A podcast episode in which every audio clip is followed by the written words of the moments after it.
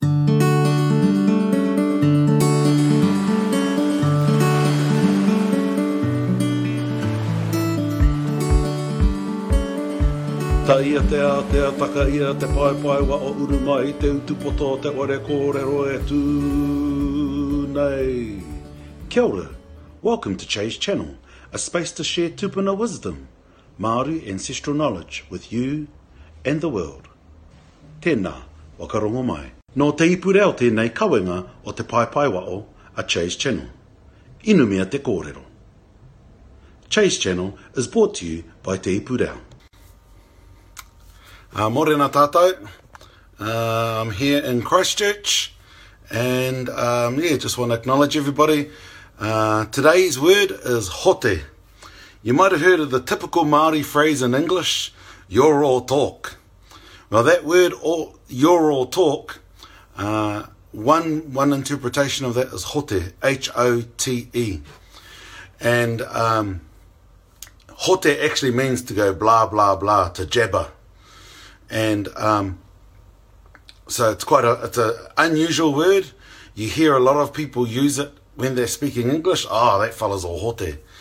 Um, and so it is different to the phrases tō tero and tō roke.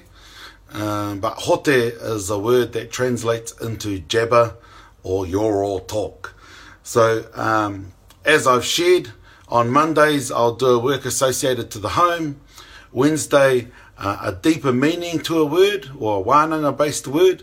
And then uh, on Friday, a funny or a hard case, cheeky word. So, kati ake, uh, e mihi ana kia tātou. All the best for the Ahu Whenua Awards tonight here in Christchurch.